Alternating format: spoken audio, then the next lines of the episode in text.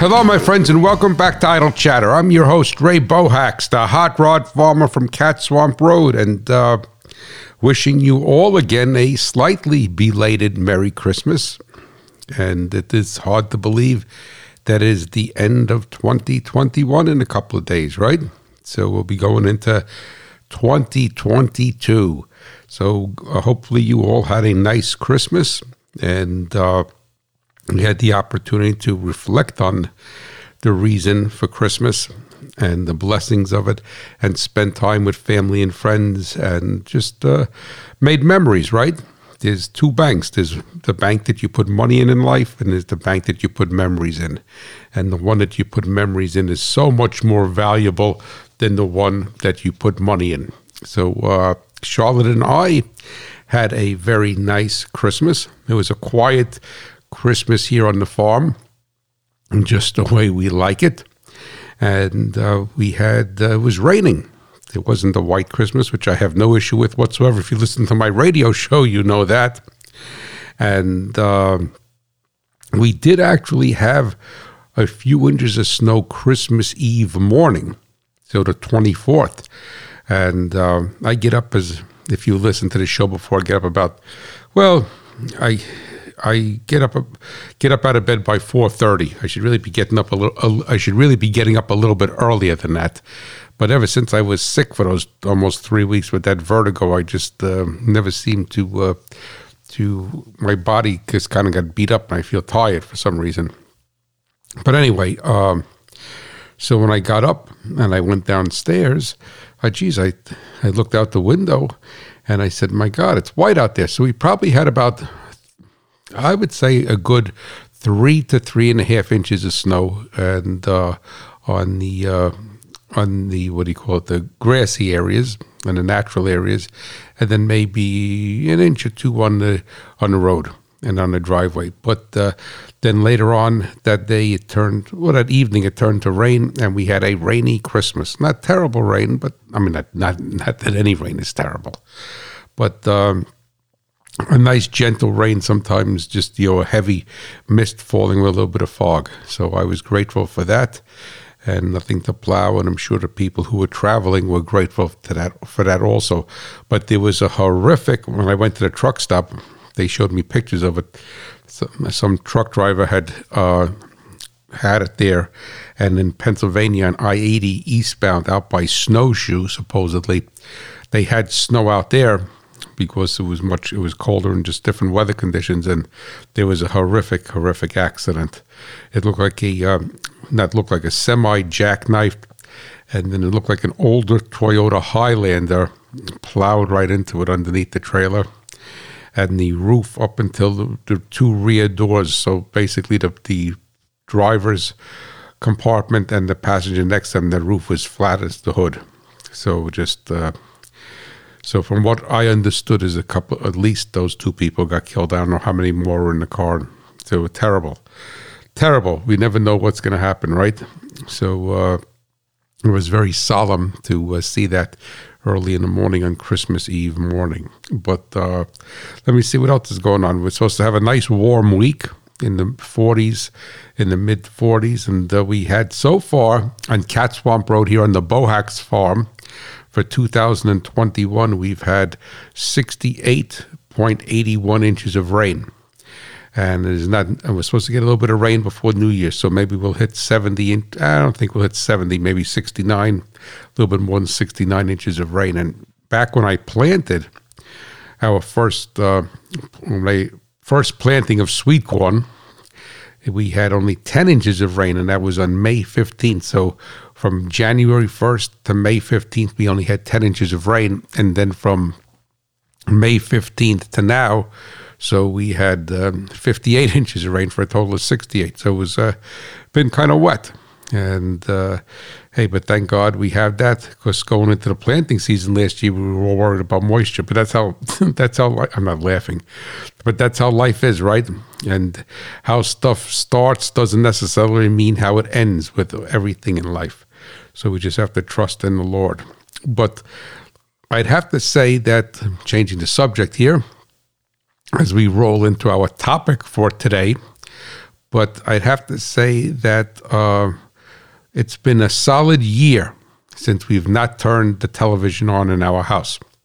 And I know we turned it on last year, I think either on Christmas Eve or Christmas Day. And we haven't turned the TV on, so I think it still works. I don't see why it shouldn't. But the other day on Christmas, my wife and I were watching down in my office, we were watching some old TV shows on the internet. And you know, people say, "Oh, I remember a friend of mine says, "Oh, I think it's great that my daughter doesn't watch TV." I said, "Oh, that's good, right?" He said, "Oh, she watches everything online." Well, I don't know, unless I'm missing something other than some commercials that you that you don't see. I don't see what difference it makes whether you're watching it online or watching it on a computer. I mean, watching it on television, watching it on a computer. But anyway, what I like to do is because even though the calendar says 2021 rolling into 2022, in my mind, it's still whatever, 1954, even though I wasn't born, 1964, whatever. It's still the old, the old days in my mind. I have the old rule book and I live by the old rule book, not this new rule book that God knows even what it is. But anyway, so so we took I thought I took the opportunity to find some of my old favorite TV shows. Uh, I watched 12 O'Clock High, Rat Patrol. Uh, we watched something else 12 O'Clock High, Rat Patrol, original Charlie's Angels, and there was something else we watched. I forgot. But anyway, the point that I'm getting oh, uh, Highway Patrol. And and uh, those shows were old when I was young, so but uh, they really a lot of them were in black and white. The Highway Patrol and the uh, 12 o'clock high were all black and, excuse me, all in black and white. And the Rat Patrol was in color. Excuse me, I have to wipe my nose. Rat Patrol was in color. And uh, so, but what was really interesting, and that led me, in, that's leading me into the segue of today's show. And I'll, I'll give you, as just bear with me one more minute or so, and then I'll tell you why I'm doing this. And, um, it gave me the opportunity to see a lot of nice old cars, right? I mean, old cars from the 40s uh, for 12 o'clock high, which was a World War II show about a, uh, a bomber group that's flying out of England into uh, Germany during the war. And then Rat Patrol obviously was in the uh, the the African campaign in World War II, and then Highway Patrol was in the 50s. But you know, I'm, I'm watching these shows, and I'm, and they have the old cars and it's amazing how.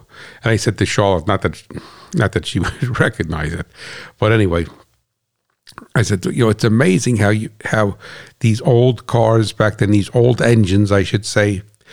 I mean, you just looked at the key and they started and uh, amazing. They get in the car, boom, they tap the key, and I don't think you know the crankshaft turns 270 degrees to whatever the next event is, and the thing lights right off and, and runs.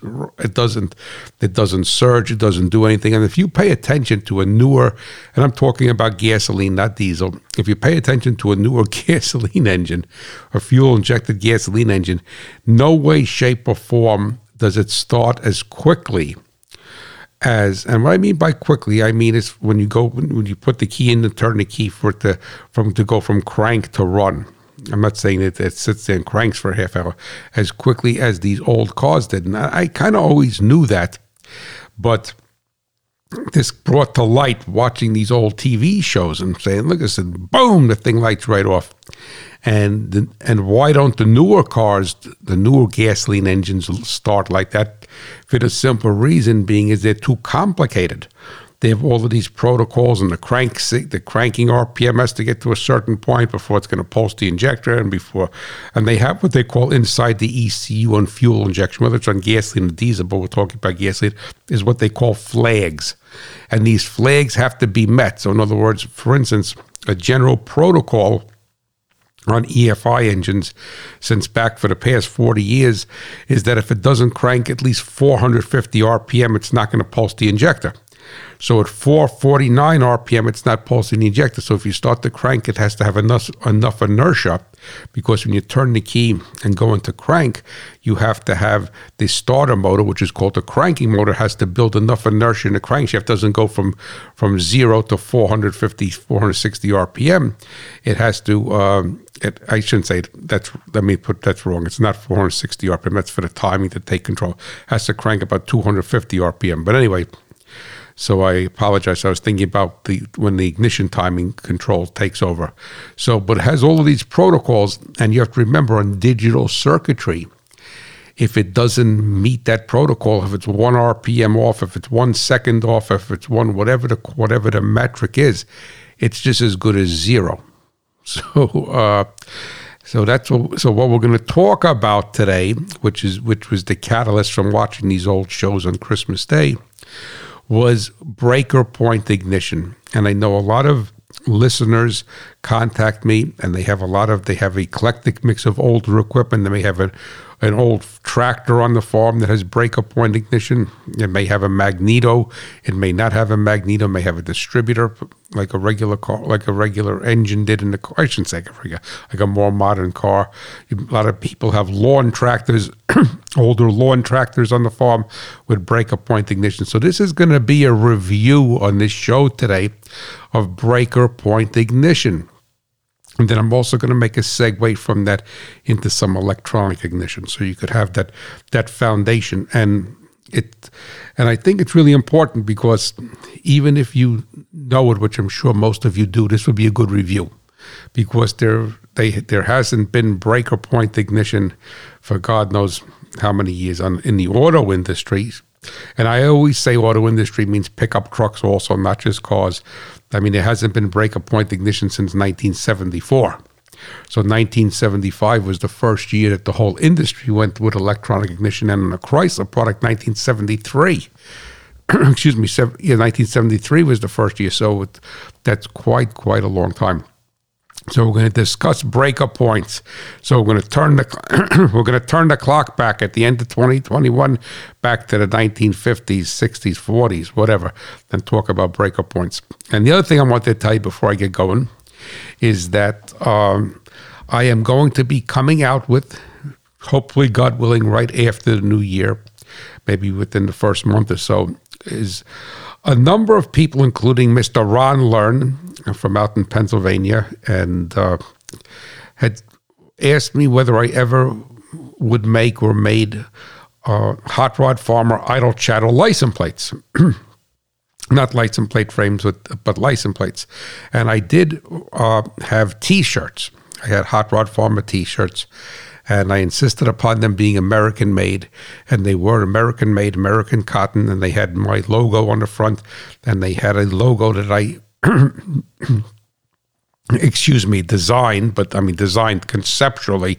I can't draw a straight line, but my graphic artist Sue Moore made it happen, and it was a wave. It's a waving American flag, and has a, it has a, um, uh, it has a, mm, uh, it has a um, like a I call it a muscle arm, like an arm over in there.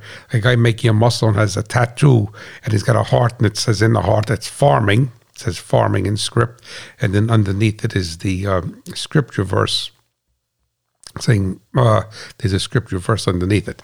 Excuse me, I'm just going to clear my throat. And get a drink of water here. Hopefully, God willing, for next year, my throat is better. Thank you for that. Uh, it's Psalms 33 12. Blessed is the nation whose whose God is the Lord. So that's on the, was on the back of the T-shirt, and I in, I enjoyed the T-shirts. I had given them out to a lot of listeners. I used to and early on. I had a contest where I was giving out the T-shirts, and they were quite costly for me to have made. And to tell you the truth, they probably by the time I got said and done, the shirts are close to $35 a piece with the shipping to me. And it was because I had uh, low volume. I wasn't buying, you know, hundreds and hundreds and hundreds of them.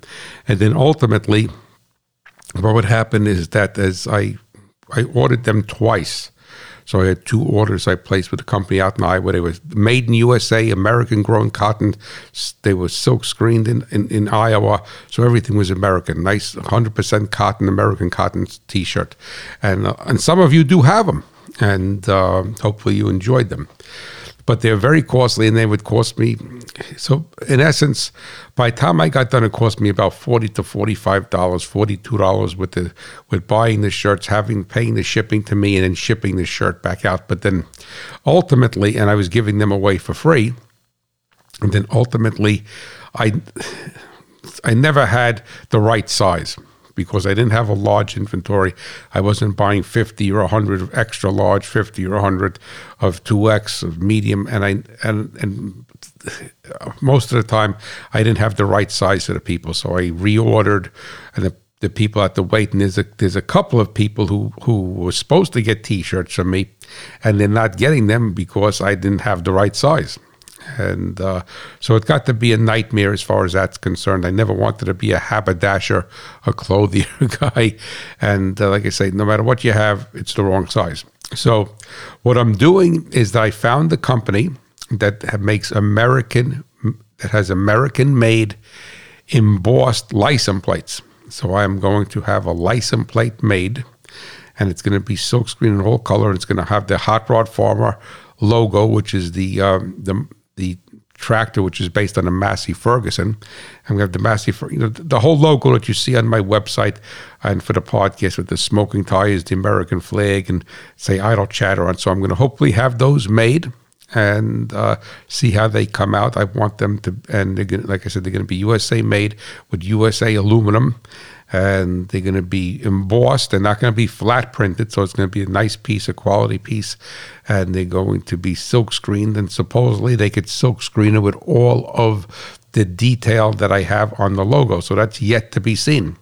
So when that comes out, I will let you know. And I am not going to be selling them, but I'm probably going to have some sort of contest so either it's going to be for a pin in my map where you let me know about the where you where you're listening from, or a toolbox test contest or something. So uh, I'm excited about that. And sadly, I can't even put one of my vehicles in New Jersey because we have a front license plate. So, but I looked it up, and I think 30 something states out of the 50 have no front license plate. So, uh, but hey, you could put it on your farm tractor, you could put it up in your garage, you could put it in your toolbox, whatever. So I'll let you know about that. And hopefully, God willing, they come out good. Uh, I don't know whether they'll make, I want them to make me a sample first before I invest in them because they, they are not as costly as the t-shirts, but they are, they're not, you know, 10 cents either. So I'm excited about that. Alrighty. So without any further ado, 17 minutes into the show, but you know it's still Christmas week, right? So we're gonna we're gonna be laid back here, and then next week we're gonna really hit the ground running and uh, really move the needle as far as this podcast, the radio show, and educating you, my listeners, to make your farm or ranch operation or whatever you're doing much more profitable. All right, so we're gonna turn the clock back, and what we're gonna do is we're gonna start with breaker points and a lot of people didn't understand the true function of breaker points. And I'm going to try not to belabor this or go into too much depth where it gets confusing, but so you have a basic understanding of what's happening. So if you look at an ignition system, and we're talking about a breaker point system, you have a distributor, some sort of distributor, and the purpose of a distributor is to distribute the secondary voltage, so to the different cylinders. So if you have a single cylinder engine, let's say like on a lawnmower or lawn tractor, there's no distributor because there's only one cylinder. So anything, and then you could also have that with a multi-cylinder engine, two-cylinder engine work out the same way and not have a distributor because what they would do is they would fire both cylinders most likely at the same time. There may be exceptions to that. They fire they fire one on the compression stroke and one on the exhaust stroke, so it's firing in tandem. But anything that you're going to really have on a farm, it's going to be a multi-cylinder engine. Uh, it's going to have a distributor. So now, the I said, the purpose of the distributor is twofold. Number one is to distribute the secondary voltage, which would happen through the rotor and the distributor cap, and then the secondary leads or wires going to the spark plugs. And then you have the other aspect of the distributor, which which houses the breaker points and the condenser, and that will have the centrifugal or centrifugal, however you want to say it, advanced system, and that is going to be driven historically off the camshaft through the oil pump, depending upon the engine design.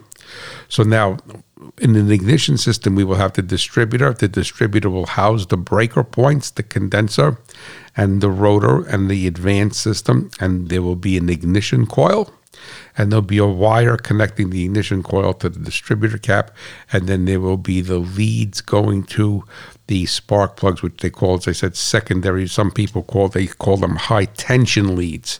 Tension meaning high voltage, so not tension like you're tensed.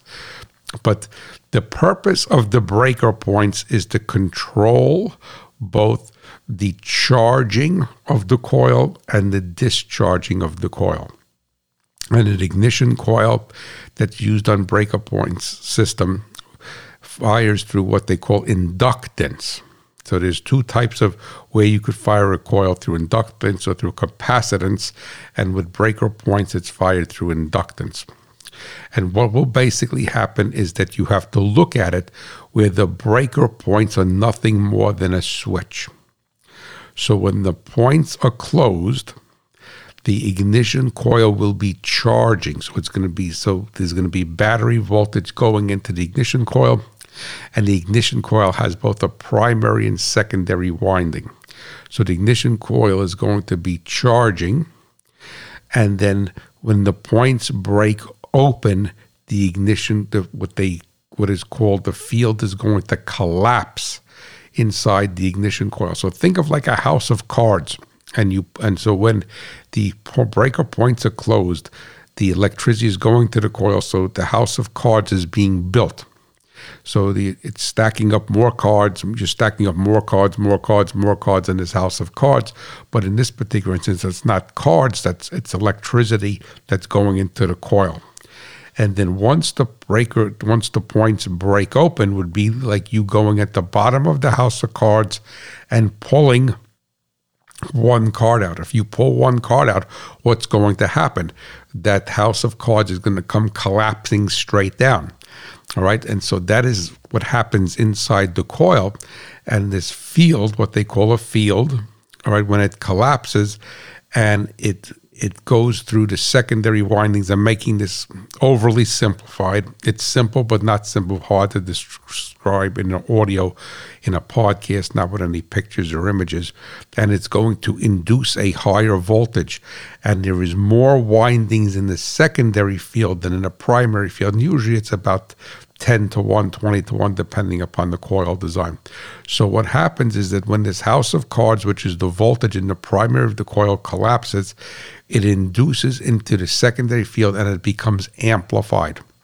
And that amplification is what fires the spark plug because it has 12 volts going in. We'll, we'll say we'll say 12 volts, or usually probably about 14 volts from the generator alternator, but 12 volts going in and the multiplication as the field collapses, the house of card fall, cards falls down and induces a in voltage in what they call inductively into the secondary windings.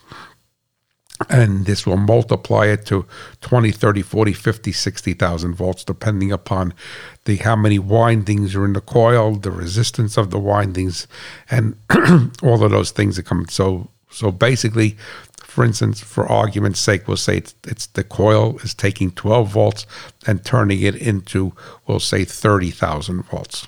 All right, and and that 30,000 volts is what is sent to the spark plug to to bridge the gap of the spark plug. But that is so the coil, the ignition coil, shares both the primary side of the ignition and the secondary side. So if you talk about identifying the secondary side of the ignition system, it would be the secondary side of the coil, the coil wire, the height, the distributor cap, the rotor, the leads going for, to, to each spark plug, and the spark plug itself. So that's the secondary side of the coil a secondary ignition, I should say. The primary ignition is the ignition switch, the wires going from the that supply 12 volts to the to the to the coil to the primary side of the coil, the breaker points, the condenser, and uh, the distributor cam that opens and closes the breaker points. So that is the primary side. So the coil shares both the primary and secondary side. The rest of it is divorced from each other. So now, as I was saying, I'll reiterate the purpose of the breaker points is to charge the coil, fill it up with, with electricity, and then control when that field collapses so the spark plug fires. Now, in essence, what happens is the breaker points, as you know, ride on the distributor cam. And the distributor cam is going to have as many lobes as there are cylinders in the engine. So a six cylinder uh, distributor will have six lobes on the distributor cam. And the cam, it's not the camshaft that opens the valves, it's the cam that is which looks like a which looks like a uh, a a nut right? So a nut and bolt, a nut. So it has it has high lobes and it has flat areas. So the amount of high amount of lobes on that cam will be equal to the amount of cylinders. So if you have an eight cylinder engine, it's going to have eight lobes. A six cylinder of six four will have four lobes. And on the breaker points are two pieces. So you have the part of the breaker point that rides on the distributor cam and that is going and the other part of the breaker point is going to be stationary and is a piece of spring steel there and it's going to open and close against the spring steel. So when the rubbing block on the points comes in contact with the high lobe on the cam then it's going it then it's going to open the points. When it's on the flat spot of the cam the right the points are going to be closed so now here's so that I know you place you probably saying to yourself, all right, I notice, I notice, I notice. But like I said, foundationally, we need to have a review. So what happens is that as the engine, as you as you crank the engine to start it, or the engine is running, it's already running, is that when the rubbing block goes onto the flat spot of the cam, the coil is going to be charging because it takes 12 volts from the ignition switch and goes to the coil positive, and then the negative side of the coil primary goes to the breaker points. So it's going to complete the circuit, and the coil is going to be charging. When does the spark plug fire? So here is your test. The spark plug fires just as the breaker points open and the flow of electrons to the coil stops. So the spark plug fires just as the breaker points uh, crack open. As, as soon as there's a separation between the two points, that is when the spark plug fires. So now the purpose of the condenser in an ignition in an ignition system, the points breaker point ignition system, is to not allow the energy that's in the coil to go back and arc across the spark, across the, excuse me, across the breakers, because if it arced across the breakers, then they would no longer be broke. The circuit would no longer be open.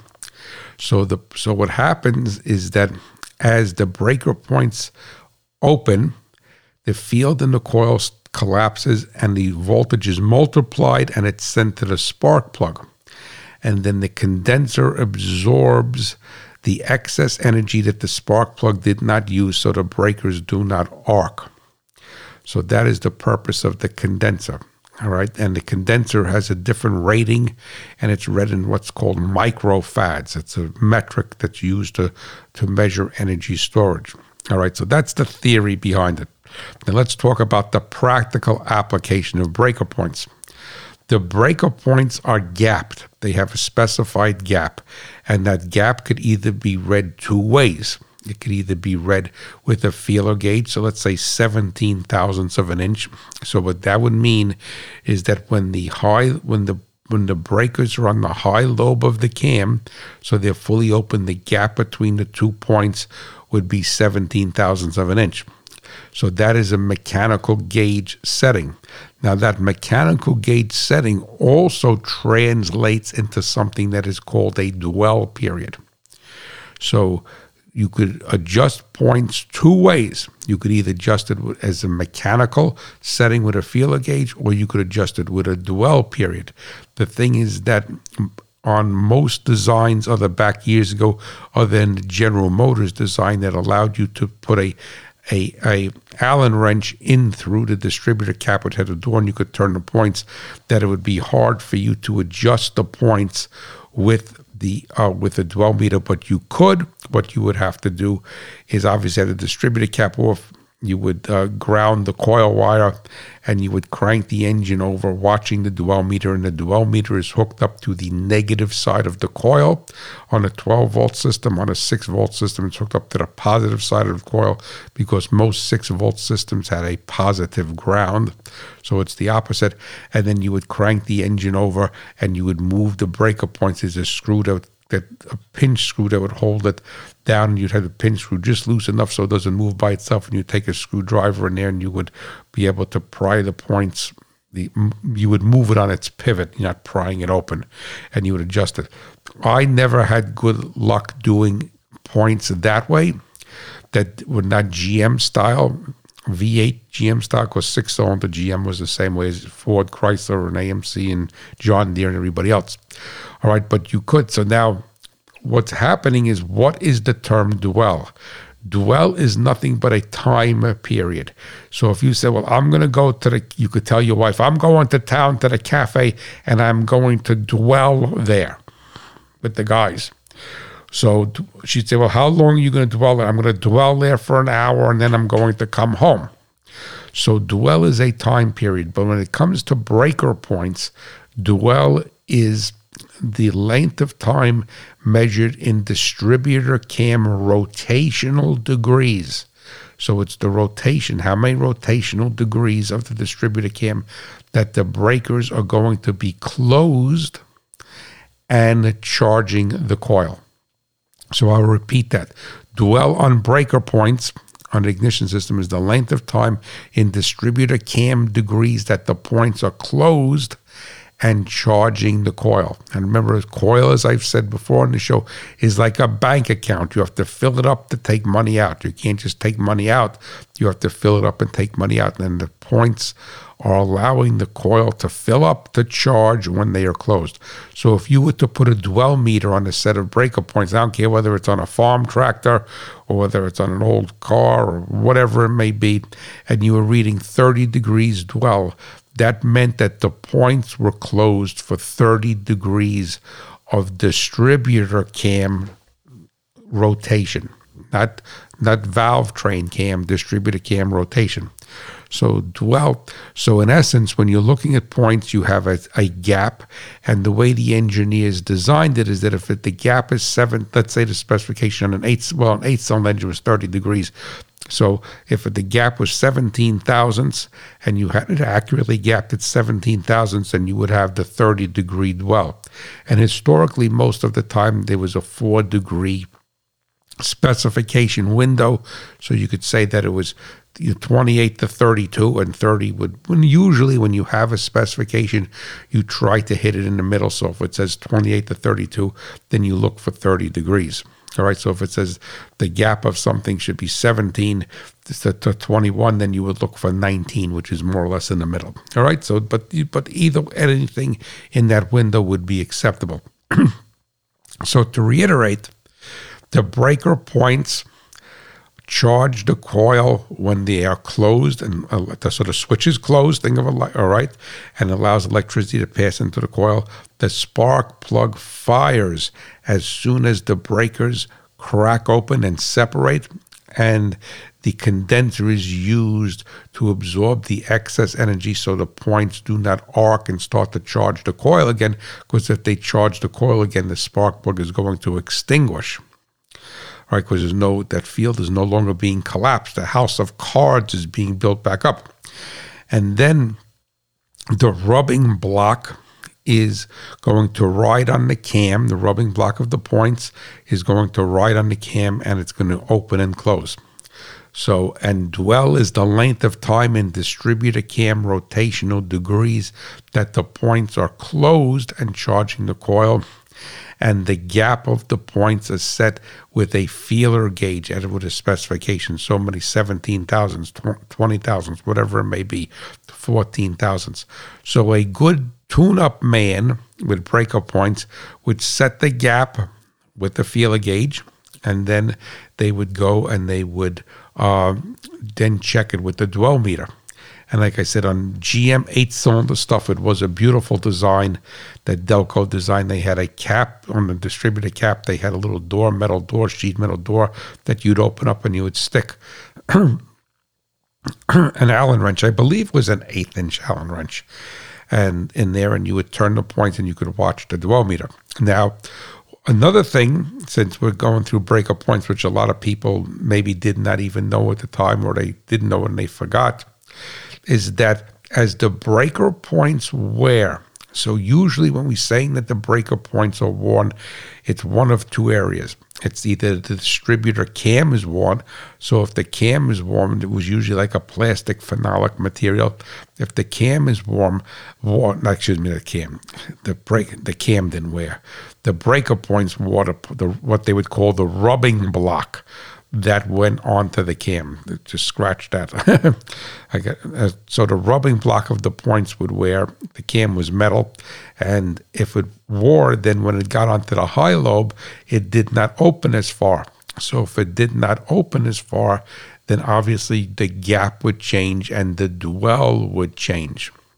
So as the breaker point, so that's the rubbing block wearing. The other aspect of breaker points wearing is the two contacts, which are actually the points, the two metal contacts with wear, and they would also start to get corroded from passing the electricity through it, and they could, could start to burn. So that would change. So there's two things that could happen to the breaker points. The rubbing block can wear, and which is natural that are wear, and then the points themselves, the contacts they would call it, will start to wear and corrode and burn away. Now, I now on most distributors, most if not all distributors, there was a uh, a wick underneath the rotor, and this wick underneath the rotor would would lubricate the top end of this centrifugal advance mechanism.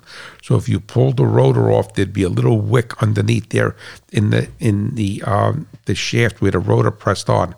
And it's important for you to keep that damp with oil. You don't want to flood that with oil. You want to you want to put one with an oil can. You want to put one or two shots of oil on there and keep it nice and damp. And that oil will work its way down to the centrifugal weight mechanism through centrifugal force. Now, the so a lot of people do not do that.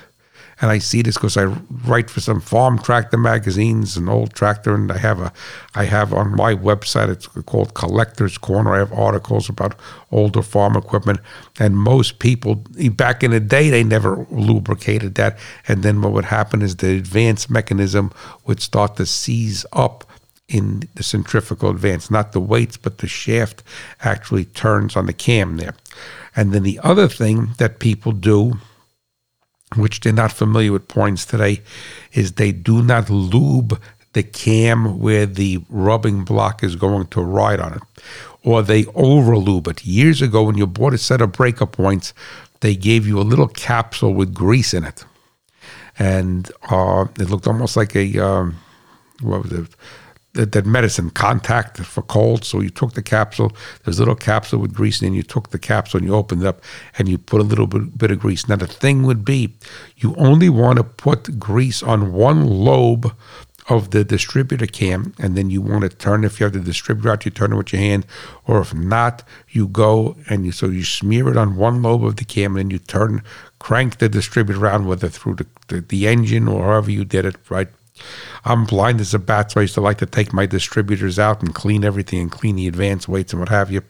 And then you, so you crank it around, and then what you do is you take a thin little screwdriver or a pocket knife and you wipe the excess grease off because when you put the grease on first on the lobe, it's going to build up on the back side of the rubbing block and you wipe the excess grease off. It only needs a little bit amount of lubrication there. And if you do not lubricate that rubbing block, it's going to wear excessively. And as it wears excessively, what is going to happen is the dwell is going to change and the gap is going to change.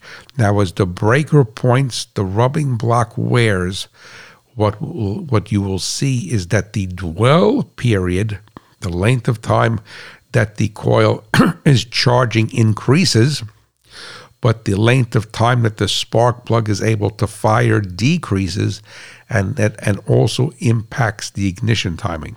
So the takeaway message here is as the as the rubbing block wears, the the length the dwell increases and the ignition timing retards. So there is a balance between the ignition timing and the dwell of the points. And a lot of people didn't realize that. So then again, as it wears, it's going to it's going to decrease the amount of, of time that the spark plug is firing. Yes, you're charging the coil longer, all right, but you only have 360 degrees of rotation of that distributor cam. And if there's a if there's eight lobes, then it's 360 divided by eight. So if there's four lobes, it's 360 divided by four. So that is going to be the impact of it that you need to keep that in mind. Now, also on breaker points, they did not work off of 12 volts. On a breaker point system, the engine, the battery, the charging system would be 12 volts, or we're forgetting about 6 volts, be 12 volts. And what would happen is that the way it was designed is that when you went into crank with, with the starter, whether it was on a farm tractor with 12 volts or whether it was a car or a pickup truck, whatever it may be, when you went into crank, that it would send full, we never said 12 volts, we'd say full battery voltage. That's the proper term. Full battery voltage, because you have to remember that when you're cranking the engine, the starter is stealing, is, is being operated and pulling down the battery. So full battery voltage to the coil, to the coil positive side. And when you release the key from crank to run, it would change the circuit and it would go through some sort of resistor. Now, Chrysler products had what they called a ballast resistor. So they had a resistor, it was a white resistor that was in series, and it would drop the voltage to around 7 volts. GM and Ford and AMC used a resistance wire or a resistance terminal. So they basically, in essence, used a resistance wire. Was a wire that had a certain amount of designed resistance in it. But the take home message here is on every breaker point system, it will crank on full battery voltage. And then when it goes from crank to run, it's going to go through some sort of resistance circuit and it's going to drop the voltage to between 7 and 8 volts. And the reason why they did that was to increase the lifespan of the breakers because if you are full if you are feeding full battery voltage through the breaker points, it was not going to affect the rubbing block, but it would affect, affect the two contacts and they would end up having a decreased life. I'm not going to say they would burn. Eventually, they, does, when I say burn, doesn't mean they catch fire. They start to wear away from the electricity going through it. And we would call that burn. So it wasn't like a fire would be coming out of your distributor, but they would burn. So they would crank on full battery voltage and they would run on about seven or eight volts. So, very, very, very important. As I said before in the show, there's been instances, specifically if you have an older Chrysler product, all right, that the ballast resistor used to should have been a half a ohm resistance, I believe, and um, and there's a lot of these coming from China and everything is replacement parts and resistance is wrong, or is the ballast resistor got hotter that the resistance would increase and the engine would run fine cold. And when it got hot underneath the hood, it would start to run raggy, raggy, and then start to then eventually start to stall. And it's because the resistor got too hot and it would it was defectively made and would cut the voltage to the coil. And when it got down around six volts, five and a half, six volts, the engine would no longer run. So that would be the voltage to the positive terminal on the ignition coil.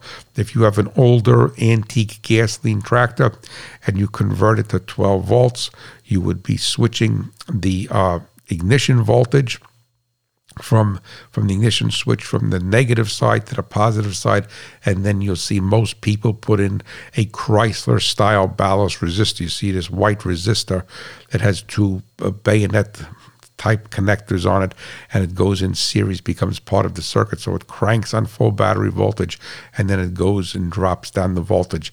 And that is simply to make the give the points a longer, longer lifespan. So now let's recap. The breakers control the ignition coil. They control when the breakers are closed, the, char- the coil is charging. As soon as the breakers crack open and that field is no longer supported, it collapses like a house of cards. That collapsing through the secondary windings has a multiplicative effect, and that multiplicative effect substantially raises the voltage because you need a large, a high amount of voltage. You're not going to be able to bridge the gap of a spark plug with 12 volts or 14 volts. So it's going to bring it up to 20 or 30,000 volts. All right. The breaker points have the contacts and they have the rubbing block. The rubbing block rides on the distributor cam. When the cam, when it is on the cam, the points are open. All right. And as it goes open, like I said, the coil fires.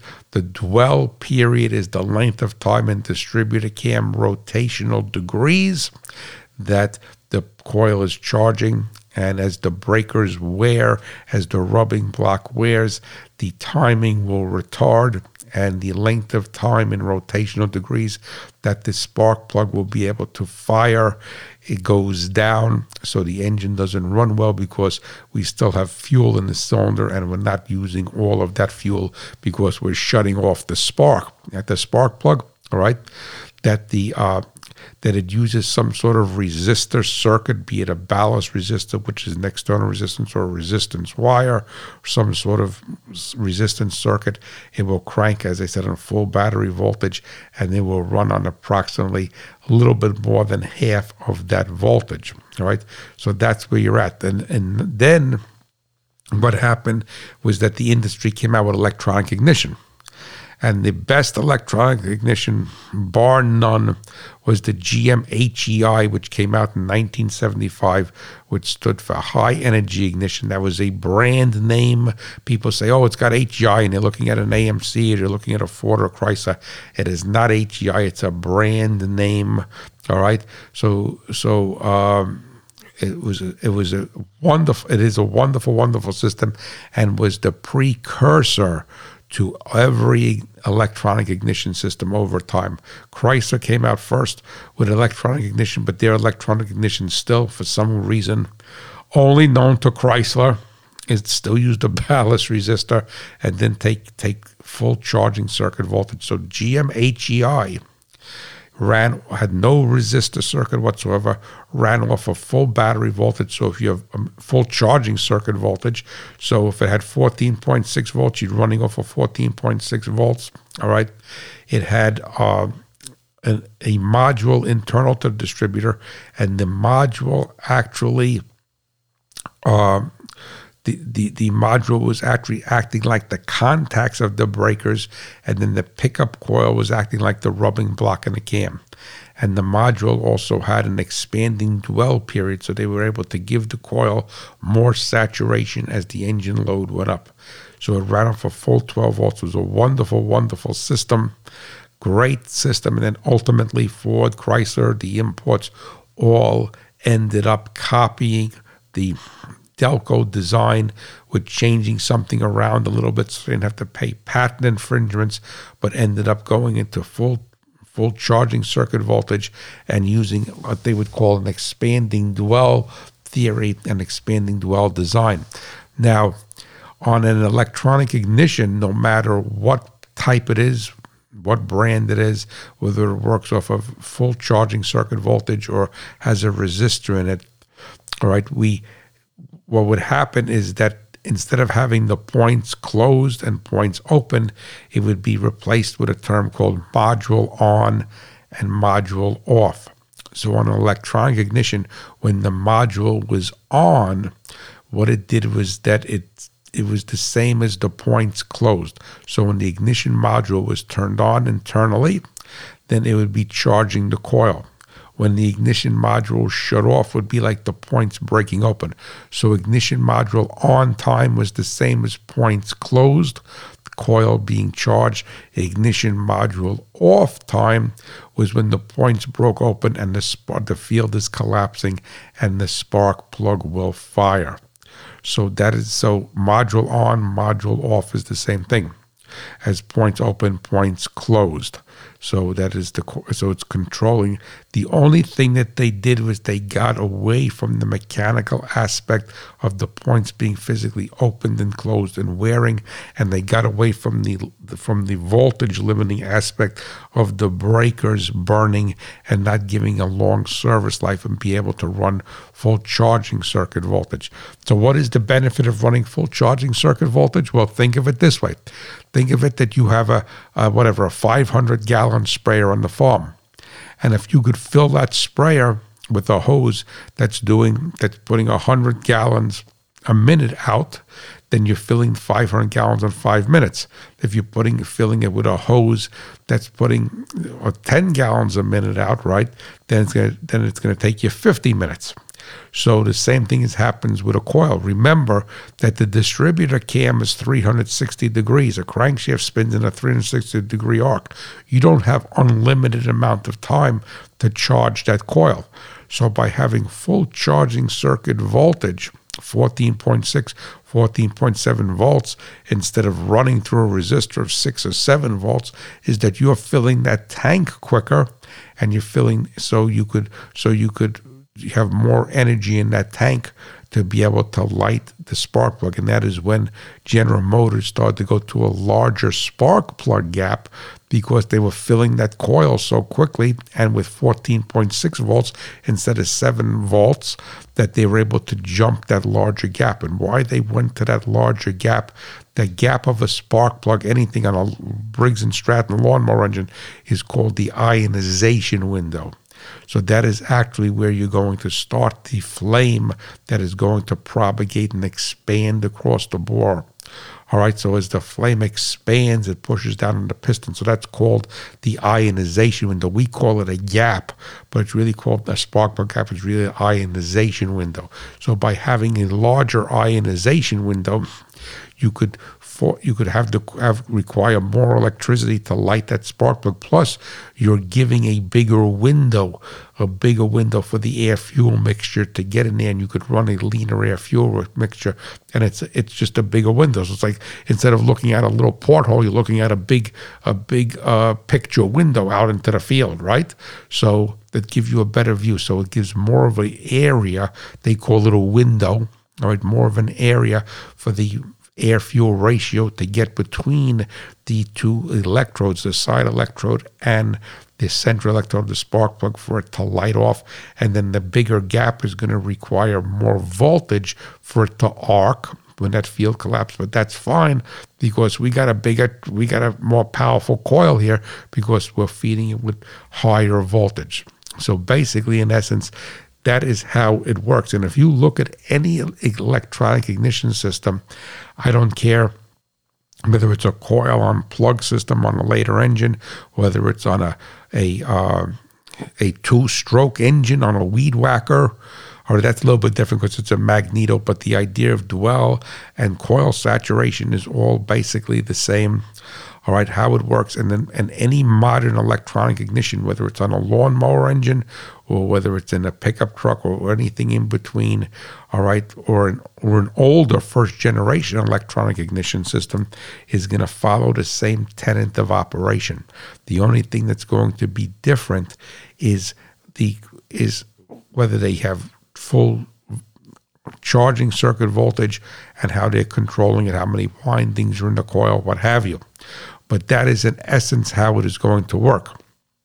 So keep in mind that if you have an older breaker point engine, that you need to make sure that those points are gapped properly so that you could charge that coil, and you have to make sure that the uh, and also have the not only the charging time but the length of time based on distributor cam degrees that you are giving the the spark plug energy for it to keep arcing.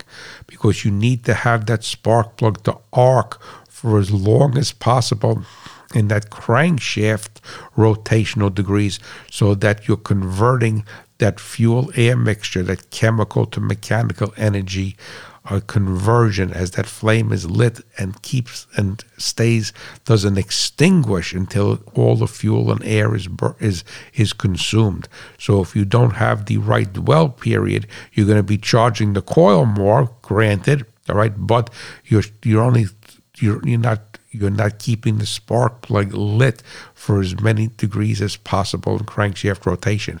And that is the key to having the engine run, to run properly, get the most efficiency, have the most power. All right, so if you have any questions on that, please feel free to reach out to me at Hot Rod Farmer at farmmachinerydigest.com. But I also want you, you know, when you think, when I'm just going to back up for a second here, is that you know, when you're working on any ignition system, I don't care what it's for, all right, then you just need to think through all of this. What's firing the coil? What's what's charging the coil? What's happening here? Is the coil running off of the coil running off a full charging circuit voltage? I'm not going to talk about. We'll take a, a, small magneto type engine out of this discussion right now. You know, uh, what's how does this system work? And if you look at it and have a basic, you know, is it using a resistor in this circuit? All right, if it's using a resistor, what? So if if you have an older engine on the farm and now it starts it's it's starting to run raggy when it gets hot underneath the hood or the engine gets hot then take a voltmeter go with the positive lead. If it's a 12 volt system it'll be a 12 volt system because a 6 volt won't have resistor. Go to the positive lead of the coil and then with the voltmeter positive negative lead to ground and read the voltage. You're not going to hurt anything. Read the voltage going to the coil because as you get these parts you could have an old truck right? And uh, on the farm, and it, it, gets hot and it starts to run raggy and stall and buck, and you say, "Hey, I put this thing behind the barn. It's junk." It's because it's got a Chinese ballast resistor on it, or a Chinese resistance wire or something. So the thing is that a diagnostic step on any ignition system is to read what the voltage is going to the positive side of the coil. All right, so very, very, very important, even on an electronic ignition with no resistance. Are you putting charging circuit voltage to the coil? Or is there a problem in that circuit where you're only putting eight or nine volts into the coil? Well, you know, it's like a bank account. The, the less you put in, the less you're going to be able to get out. And that's very, very important.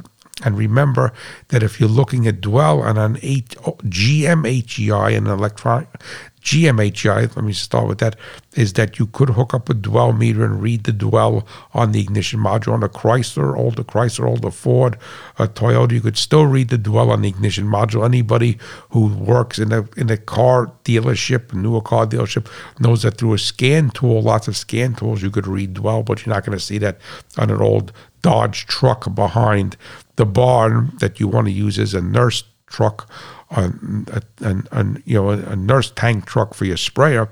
So a lot of these engines are parked. A lot of these vehicles are parked. These old farm trucks or what have you still have a lot of life left in them because of an ignition problem or a carburetor problem. And keep in mind that a lot of carburetor problems are not carburetor problems, are ignition problems. Because if you're not putting enough energy to jump that gap with a spark plug and keep that spark plug arcing for as many degrees as possible in crankshaft rotation, then it's not going to burn the fuel and it's going to run like a bag of bolts. It's going to misfire. It's going to boom, boom, boom, boom, boom. It's going to buck. It may backfire or do all these things. And a lot of carburetor problems are truly not carburetor problems; they're ignition problems. And so, so keep that in mind. That the ignition is the foundation. That the carburetor's job is to mix the fuel and air together and to atomize it break it down into small particles so it could vaporize. And that's, I don't care whether that's a pressure washer or a carburetor, same thing, all right? But it's the ignition's job to convert that chemical to mechanical energy exchange. So a lot of times the carburetor is blamed that it's the ignition, and sometimes the ignition is blamed that it's the carburetor. But you have to remember that they work hand in hand, like the seed and seed to soil contact. So it works hand in hand. That you can't get the seed up out of the ground if you don't have seed to soil contact, right? Because the seed to soil contact needs to bring the moisture from the soil to the seed for it to break the seed coat and for it to wake up out of dormancy. Well, the same thing is going to happen. So, uh, It's very, very important. And as we move into 2022, is that it's imperative for you to understand this and not throw parts at stuff. So if you have any questions on ignition, on breaker points or electronic ignition, please feel free to reach out to me at Hot Rod Farmer at farmmachinerydigest.com. And I am not going, we're, we're coming to the end of the hour here. I am not going to do a toolbox test today or a listener's letter. So I'm going to pick that up fresh with the new year. So with 2022, and uh, let me see what else. Uh, and that is basically it. So I want to thank you so much for tuning in and for listening. And I wish you all a blessed, blessed 2022. And also, yes, I am going to do my New Year's Day show. So there's going to be a, a, short podcast. My prayer and my wish for you, my audience, my audience family, my my podcast family as we go into 2022. Every year I've been doing a short show. It has nothing to do with engines, nothing to do with machinery.